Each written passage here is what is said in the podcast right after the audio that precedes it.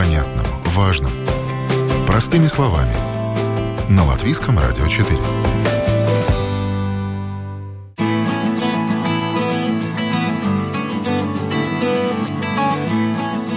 Здравствуйте, с вами Марина Талапина, звукооператор Кристина Делла. И сегодня мы будем говорить об аудиодескрипции. Ее еще называют тефлокомментирование, но это немножко другое. И вот что это такое? На самом деле это вид перевода, кому он необходим, а для кого полезен. Мы об этом вам расскажем. Я рада представить. Сегодня у нас в гостях директор программы «Перевод Балтийской академии» Юлия Расторгуева. Здравствуйте. Здравствуйте. И наш большой друг Михаил Олехов. Миша не видит, и тем не менее он реализует себя на все 200%, и в наших программах всегда делится своим опытом, который может быть полезен другим. И начнем, естественно, мы назвали такое слово аудиодескрипция. Что же это такое, Юля, рассказывайте. Да, вы сейчас упомянули аудиодескрипцию и, может быть, еще тифлокомментарий, тифлокомментирование.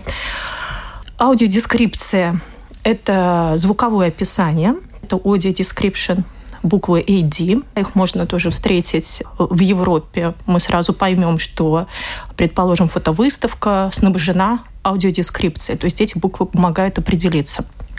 Аудиодескрипция используется в Европе, этот термин. Тифлокомментирование, тифлокомментарий и слово тифлокомментатор – это термин российский. Самое интересное, что они были созданы, возникли практически параллельно в 70-х годах прошлого века в Соединенных Штатах и в Советском Союзе.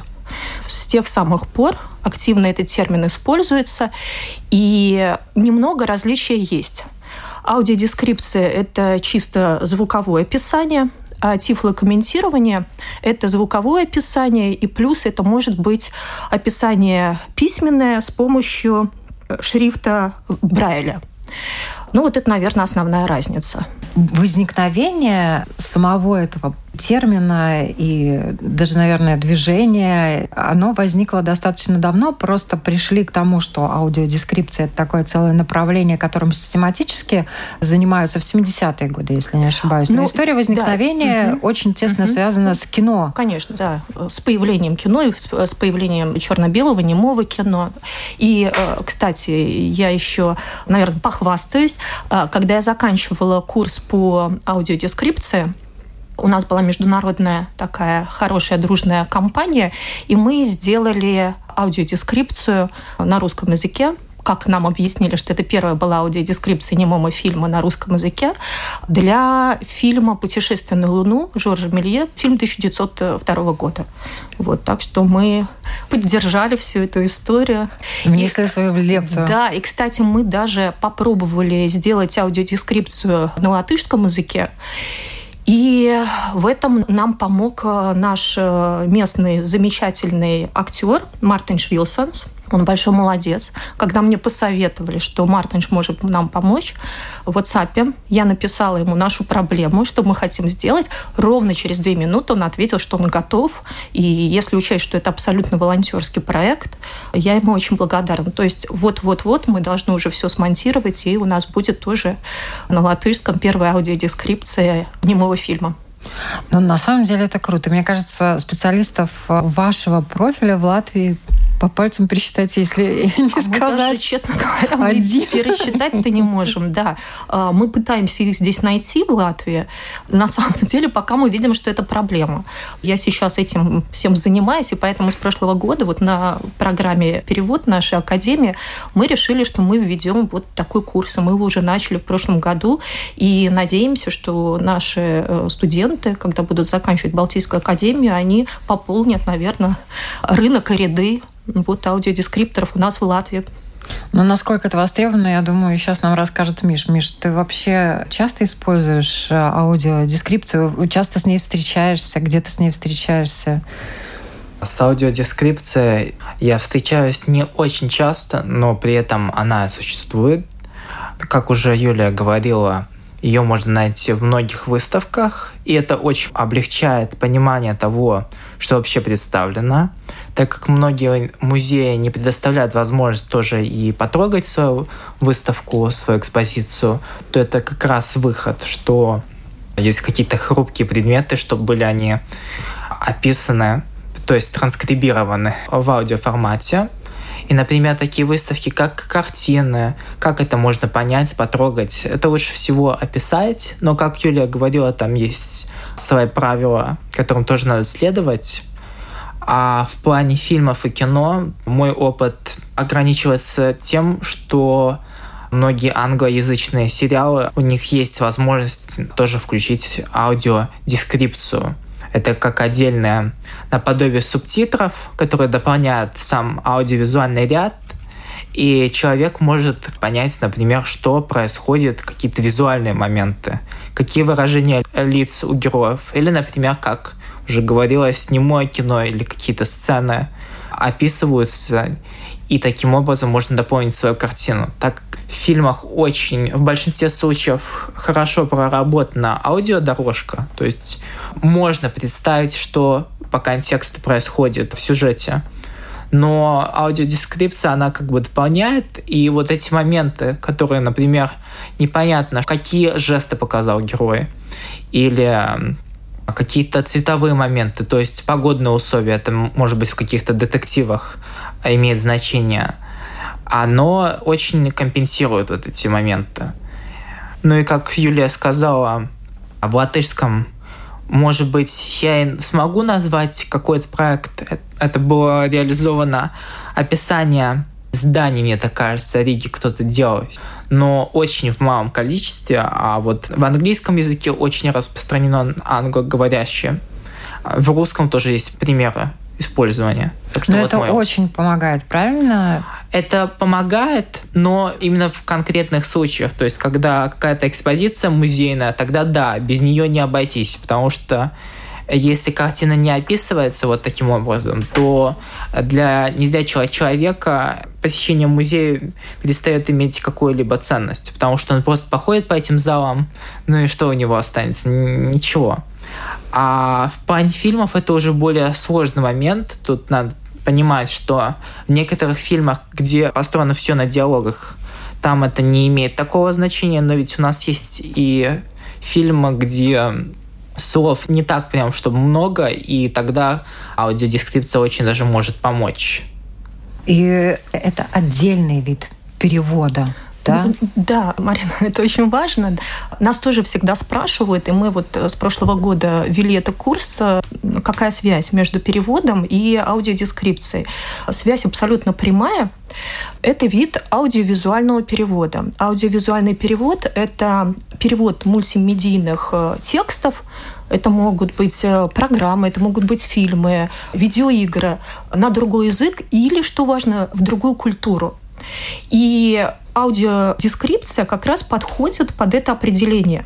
То есть в Европе аудиодескрипция считается видом аудиовизуального перевода, а вот в России, к сожалению, вот э, Иван Борщевский, это вот, я считаю, такое светило в России, и он занимается аудиодескрипцией, проходил его курс, он, к сожалению, вот совсем недавно мне сообщил, что в России поменяли ГОСТ, и теперь э, тифлокомментирование не считается переводом. Тут э, надо знать много нюансов. И, естественно, поскольку вы даже курс открыли, понятно, что людей к такой работе надо готовить. Верно. У вас было много проектов. Вообще, mm-hmm. давайте начнем с вас. Как вы да. вообще узнали об аудиодескрипции, как вы занялись и включились в это? Вот я назову да, это движение. движение. Да, абсолютно согласна. Я увлекаюсь аудиовизуальным переводом. И вскоре я выяснила, что внутри аудиовизуального перевода есть еще замечательный такой вид, э, подвид, это аудиодескрипция. И выяснила, где можно узнать об этом и где можно пройти курс. Выяснила, кто у нас проводит этот курс. Кстати, в конце августа я еще буду проходить онлайн-курс в Великобритании, потому что мне очень важно аудиодескрипция не только на мой родной язык русский, а какие правила аудиодескрипции на английском языке. Прошла этот курс, мы сделали совместный проект, вот э, фильм Мельеса, и все, и пошло, поехало, заинтересовалась. Мы с нашими студентами тоже сделали проект. Мы нашли фотографа, фотограф предложил черно-белые э, фотографии. Она устраивала выставку у нас в Академии. Мы предложили площадку у нас в Академии и решили, что мы сделаем аудиодескрипцию вот для э, этих фотографий.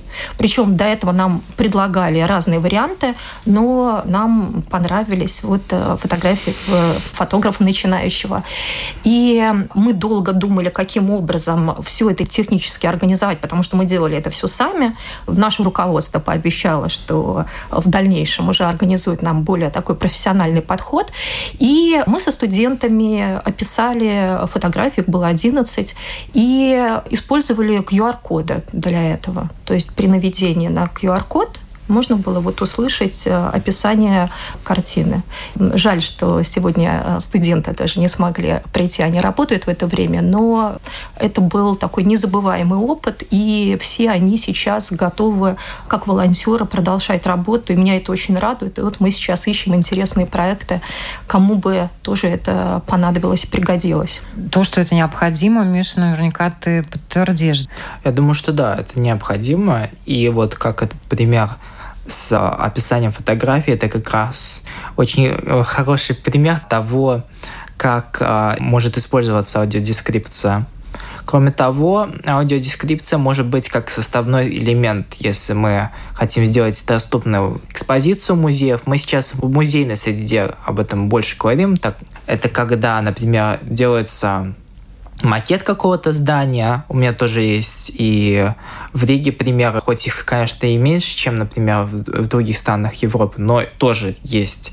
Как делался проект тифо-модели зданий, это такие 3D-модели, напечатанные на 3D-принтере, и которые снабжались аудиоописанием того, как они выглядят. То есть, например, у нас была, как пример, а, взят Домский собор – и у нас была возможность потрогать его, так как это 3D-модель напечатанная. И потом еще была снабжена аудиодескрипция, которая, конечно, дополняет. И этих вариантов использования очень большое количество. И суть аудиодескрипции не в том, чтобы только незрячим сделать доступнее, но и для людей, которые сами как-то взаимодействуют. Аудиодескрипция должна просто дополнять это. Поэтому ее можно универсально сделать. Да. Аудиогиды в тех же музеях. По поводу аудиогидов. Мне, э, когда вот мы готовили выставку с нашим фотографом Полиной Ребровой, несколько человек об этом сказали, что здесь вы делаете нового. Мы говорим, ну вот попробуйте сравнить аудиогид э, в музее и то, что вот сделали наши ребята. Аудиогид – это обычно упоминание. Это не описание. Это не описание, да. Это, не описание, да. да. это история картины, это какая-то информация информация общая о художнике, но это не описание абсолютно. И почему я еще за то, чтобы аудиодескрипцию выполняли все-таки переводчики, потому что у нас, э, переводчиков, есть определенные навыки и умения замечать детали, хороший родной язык, да, затем некоторые приемы, которые вот мы используем как э, приемы переводчиков, техники, инструменты и так далее. И то, что вы вначале упомянули, переводчики, в принципе, это те люди, которые связывают одну культуру с другой и помогают какие-то вещи адаптировать и более сделать удобоваримыми для представителей другой культуры. То есть э, действительно более глубокая база должна быть и по знаниям, и по да, возможностям. Широкий кругозор тоже, да. Я знаю, что вот в этом проекте, про который вы уже упомянули, выставка фотографий, mm-hmm, да. у вас участвовали разные ребята, и очень классный перевод, аудиодескрипцию сделал на русский язык представитель совершенно другого народа. Да, да, да. Для кого русский язык Наш не родной. Студент, да, у которого русский язык э, не родной, но вот э, мы его фотографию, описание аудиодескрипцию поместили первый. Я знаю, что он этим очень тоже гордится. И здорово именно, что он попробовал сделать это не на родной язык и сделал это достойно. И здесь еще есть э, правила аудиодескрипции. Предположим, предположим, вот когда мы делали этот проект, э, ребята знают уже, наши студенты, эти правила. Во-первых, э, необходимо идти от общего к деталям. Почему? Нужно создать общую картину для того, чтобы уже в середине где-то описания не появлялись какие-то неупомянутые предметы или вдруг неожиданно не появился новый герой. То есть сначала нужно все описать в общем, а потом уже идти к деталям. И очень важно не описывать эмоции со своими эмоциями. То есть э, сделать это максимально да, отстраненно. Максимально отстраненно, да. Я уже тоже приводила пример, когда мои студенты присылали мне на редактирование эти аудиодескрипции, при описании каждой фотографии они начинали со слов «на фотографии красивая девушка». Да. Это уже отношения. Это уже все, да. Это уже нам нужно будет как-то над этим поработать, потому что это ваши отношения. Нам нужно описать каждую эмоцию для того, чтобы не зря смотрящий человек мог уже свое впечатление создать. То есть мы не можем навязывать ни в коем случае. Тут тоже интересный момент. Наверняка у каждого свое впечатление складывается. И по аудиодескрипции, мне кажется, тоже разные люди незрячие, они будут э, составлять э, свое представление, потому что да. у каждого своя ассоциация с тем или иным словом в любом да, случае. Марина, и когда даже мы зрячие, э, я проверяла эти аудиодескрипции, у меня, например, были другие представления об эмоциях, которые я увидела на этих фотографиях фотографиях. У ребят совсем другие. То есть даже мы видим, и то у нас э, мы расходились во мнениях. Вот это очень интересно тоже феномен, что эти аудиодескрипции полезно э, слушать всем. Неважно, человек видит или не видит, потому что можно не только эмоции новые для себя открыть, которые зрячий человек может увидеть, но и нюансы какие-то, детали какие-то, да, картины, да. детали фотографий, на которые просто не обратил внимания, когда смотрел. Тут целое большое направление. И это мы говорим сейчас пока только о фотографиях. Представляете, что аудиодескрипции делают для видеоклипов, например. Вот первый э, видеоклип э, с аудиодескрипцией появился в 2005 году. Э, Стиви Вандер попросил своего друга рэпера, и они вместе сделали этот клип с аудиодескрипцией. И аудиодескрипция может быть театральных постановок. Когда мы со студентами вот создавали этот проект, мы аудиодескрипции свои показывали незрячим. Меня познакомили с замечательной Ли, она смотрела наши, слушала наши работы. Причем я говорю смотрела, потому что именно они используют этот термин, и я тоже повторяю, посмотрела э, эти описания и очень нас благодарила, но мы пока шутим, что, наверное, первые такие эмоции, и пока нас не критикуют ни за что, но мы очень хотим, чтобы началась критика, потому что нам очень важно понимать, правильно мы это все делаем, и совпадает ли это с тем, что вот э, мы, мы видим.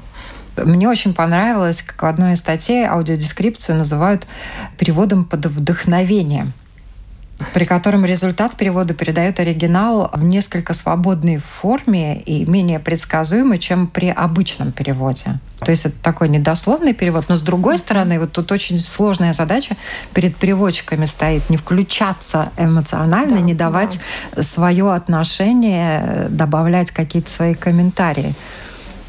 Миша, тебе наверняка есть что сказать по поводу того, каким по качеству должен быть перевод, какие нюансы ты принимаешь как человек, для которого это, собственно говоря, делается, и что не совсем приемлемо.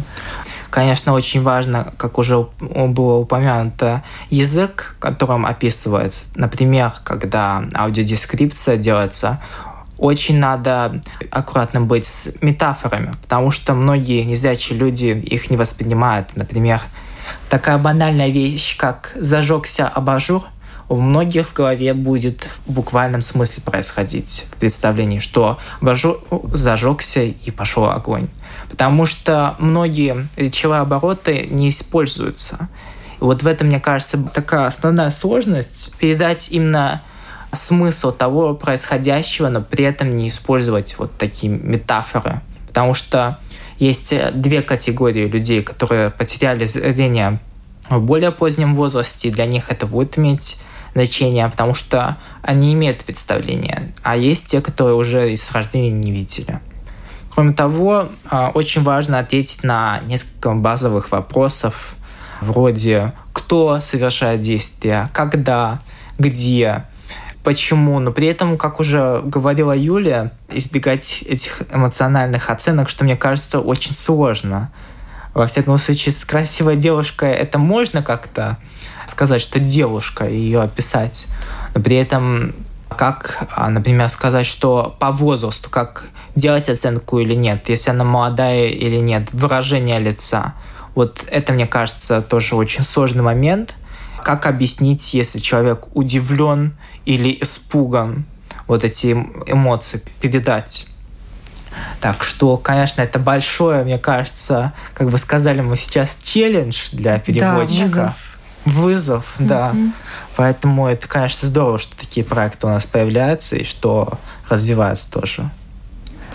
Я бы очень хотела дать возможность нашим радиослушателям услышать аудиодескрипцию, пример аудиодескрипции, чтобы они э, почувствовали себя, как э, воспринимают э, через аудиодескрипцию ту же фотографию незрячие люди. Да? Да. Черно-белая фотография из серии «Пустота». Фотограф Полина Реброва. Автор снимков комментирует идею своих работ так. Мы порой скрываем эмоции внутри себя, прячем их под маской улыбки или безразличия. Я хотела бы показать две сущности нас. Мы в окружении людей и что творится внутри нас в тот самый момент. Перед нами прямоугольная черно-белая фотография, ориентированная горизонтально. Ее высота 30 см, длина 42 см. Это портретная съемка, фотография сделана в темных тонах. Фотограф использует эффект техники двойной экспозиции. Это эффект наложения, совмещения двух снимков.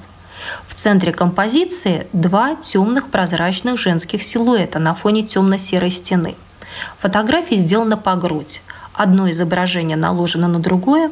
Силуэты почти совпадают друг с другом, но развернуты в противоположные стороны. Они занимают центр фотографии. Это одна и та же девушка. На ней черная футболка, корпус девушки развернут влево, а ее лицо повернуто к объективу. Голова чуть откинута. Черты ее лица сложно рассмотреть детально из-за наложения второго изображения. Лицо находится будто в тени. Глаза открыты, взгляд устремлен в объектив. На губах улыбка, виден ряд верхних зубов. Волнистые волосы зачесаны назад и убраны в пучок.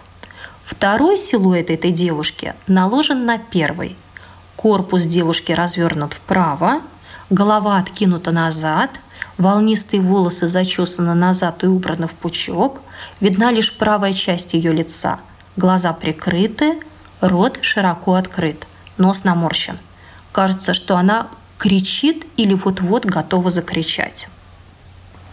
Еще один момент. Вот э, Миша говорил про эмоции.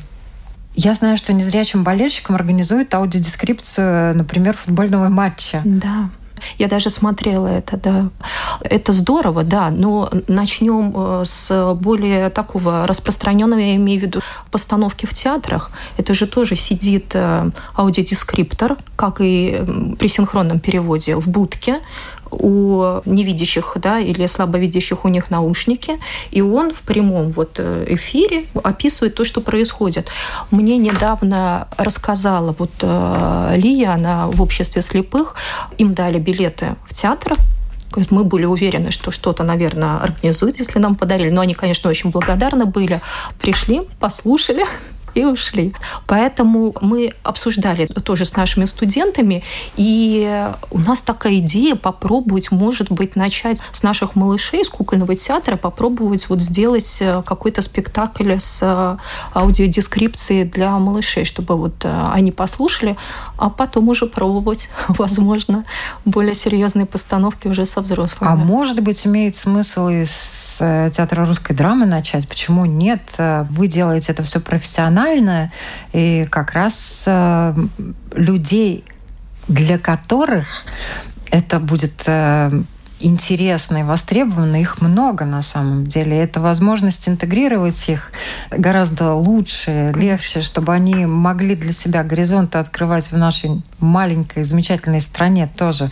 Правильно? Ты сходил в театр? Миш? Я так хожу в театр. Ну, ты, конечно, меня... хоть ты там не... выступаешь, конечно, даже. Я, конечно, полностью согласен, и мне кажется, что как такой первый шажок к аудиодескрипции, это уже изначально в театре он заложен, потому что у нас есть такой формат, как читка пьесы, когда актеры читают какую-то пьесу, и там достаточно часто идет описание того, как расположены предметы на сцене. Это некоторые театры включают, и там можно создать такой образ. Но вот мне кажется, что начать с того же кукольного театра, где очень много визуальных элементов, это это такой вызов, который можно принять. А вот с русской драмой там, конечно, там надо понимать, что объема куда больше, и к этому можно, конечно, стремиться. Но я думаю, что для переводчиков будет одинаково сложно, и вызов большой и спектакль для малышей – uh-huh. и спектакль для взрослых. Поэтому будет здорово вообще, если это начнет воплощаться в жизнь, неважно Конечно. где, да. И вот я почему упомянула о футболе, uh-huh. потому что спорт без эмоций, особенно матч, это вообще нереально сложно. Uh-huh. Ты же наверняка слышал какие-то спортивные состязания, которые комментируют э, спортивные комментаторы. Это же все всегда там. Перехватил мяч и так далее. Это же без эмоций, по-моему, вот спортивное мероприятие точно не перевести. Ну, вот я, я слушала, да, то есть я послушала, наверное, все, что возможно сейчас с аудиодескрипцией. Да, но там в основном описания такие технические, конечно. Все довольно-таки спокойным голосом, то, что я, по крайней мере, слышала. Да, и такие э, технические описания, да, кто куда повернулся, что сделал и так далее. Кто поднял желтую да, карточку. Да, да, да. Я, когда готовилась к передаче, конечно, для себя тоже очень много вещей начала открывать, о которых а, люди, многие просто даже не задумываются в силу обстоятельств. Нет в этом необходимости, но они очень интересные, они, безусловно, расширяют кругозор любого человека. Вот аудиодескриптор, в принципе, служит посредником не только между визуальными образами и людьми, которые их не видят, но и между двумя культурами, как я уже сказала. И тут важный момент. Вот, Миш, ты тоже проходишь обучение в Чехии. И наверняка тебе тут тоже есть чем поделиться. Какие вещи ты для себя открыл, что, например, э, у нас э, само собой разумеющееся, а там не принято. Есть э, много нюансов, о которых, может быть, зрячие люди не задумываются и не говорят.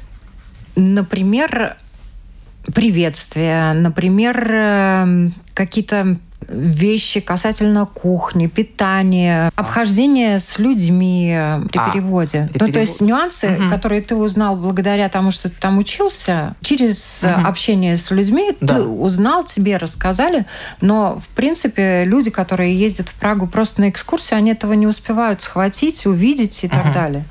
Да, то есть, конечно, при переводе первое, что ты замечаешь, когда попадаешь в чешскую культуру, это насколько принято, насколько много форм обращения к людям. Если у нас хватит того, что мы, скажем, обратимся к человеку на «вы», то в Чехии будет очень господин, госпожа. Эти формы все еще используются, что удивительно.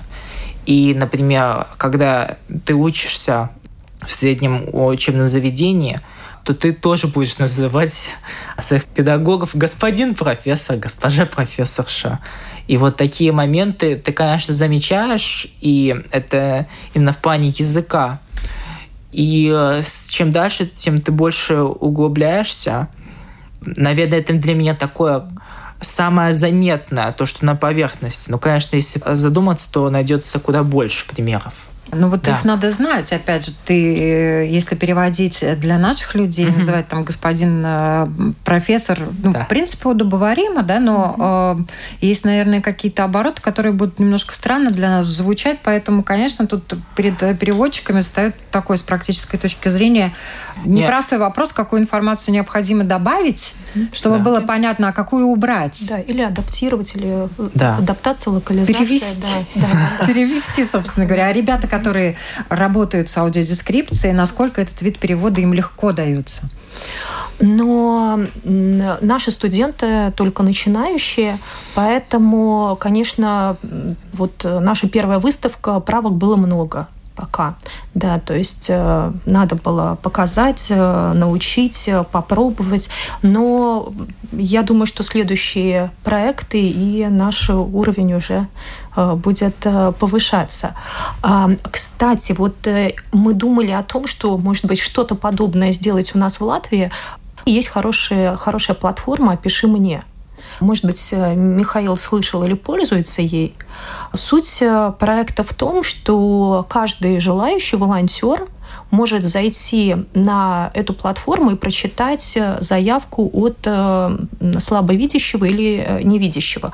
Предположим, невидящий человек услышал клип – послушал его, но его любимый певец, он хочет его увидеть, понять в этом клипе, как он выглядит. И он пишет заявку, что вот э, я бы хотел получить описание этого моего любимого певца, предположим. И там в течение какого-то времени он э, получает вот это описание. Я из последнего видела, что опишите мне, пожалуйста, клипа Рамштайн, еще что-то, да, то есть интересные такие заявки. Или, предположим, в каком-то журнале прочитали статью, и статья изобилует фотографиями. И по этой статье без фотографий, например, не составить э, вот э, такое впечатление полное о прочитанном. Просят описать, что там в деталях на фотографии.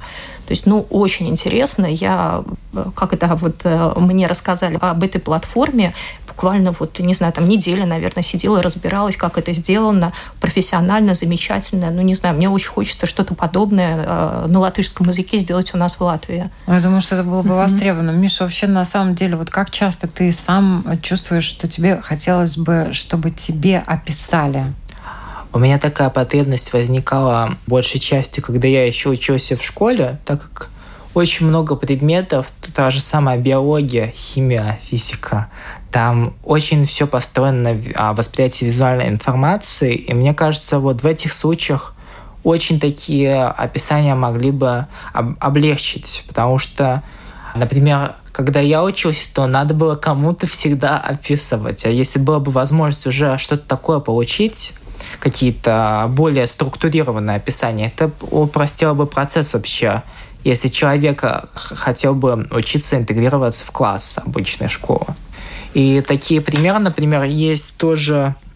Я только что вернулся из Вены, где проходил э, курс немецкого языка, и тоже у нас с тем же были проблемы, что надо было описывать постоянно, что показано на изображениях, потому что очень много учебников. Для меня все-таки больше, наверное, будет учебный материал таким моментом, который я бы хотел а, описывать. Но и клипы это тоже интересно, и спасибо за, за такой совет, что почитать, посмотреть. Да, да. Я понимаю, что вообще перед вами открывается огромное поле деятельности. Потому что для ребят незрячих учебники и визуальную информацию описывайте, описывайте, описывайте, не переописать. Потому что она да. будет все время меняться, пополняться. Это действительно ну, вещи, о которых стоит задуматься, наверное, на уровне Министерства образования да, Марина, я удивляюсь, 21 век на дворе, да, и почему у нас только сейчас мы начинаем все об этом э, говорить. И, кстати, в Европе очень много принято на законодательном уровне. В Великобритании существует э, большая организация ADA, э, Audio Description э, Association, которая вот это все курирует в Соединенных Штатах Америки и э, в Канаде, например, на законодательном уровне э, кабельное телевидение должно предоставлять 50 э, часов э, в квартал аудиодескрипции. Э, во Франции основные каналы должны раз в неделю по две передачи давать с аудиодескрипцией. То есть это все на законодательном уровне. В России сейчас, если фильмы спонсирует государство, то создатели фильмов и прокатчики должны обязательно фильмы выпускать уже с аудиодескрипцией. И Также кинотеатры должны быть готовы показывать эти фильмы с аудиодескрипцией. В Берлине немецкое общество слепых и инвалидов по зрению ежегодно объявляют лауреаты кинопремии угу. фильмов для незрячих, слабовидящих э, людей. Там э, уже объявляют фильмы, которые лучше всего угу. переведены с помощью аудиодескрипции, а мы еще к этому только вот подплываем. Даже еще не на берегу на самом деле, да? Да, да. И в тот момент, когда мы вот э, работали над этой выставкой, естественно, мне нужно было найти людей. Вот не знала Михаила мы обязательно, я думаю, что обменяемся координатами, да, и попробуем тоже сотрудничать. И я искала тех людей, которые нам могут помочь, послушать, дать какие-то советы. И я еще нашла Наталью Муравьеву.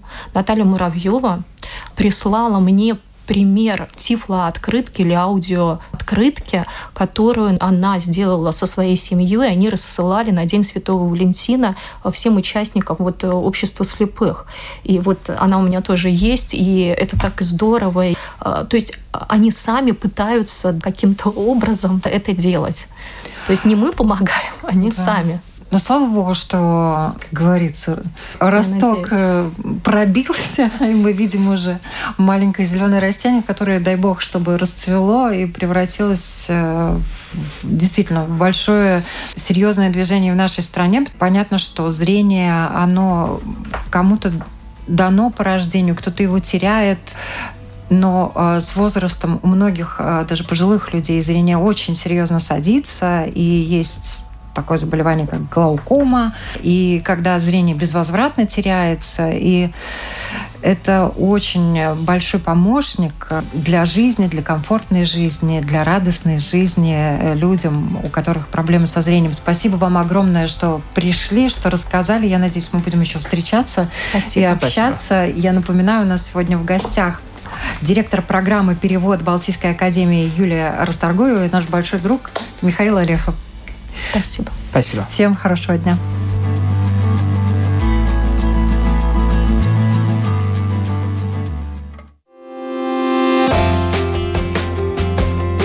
О новом, непонятном, важном. Простыми словами. На Латвийском радио 4.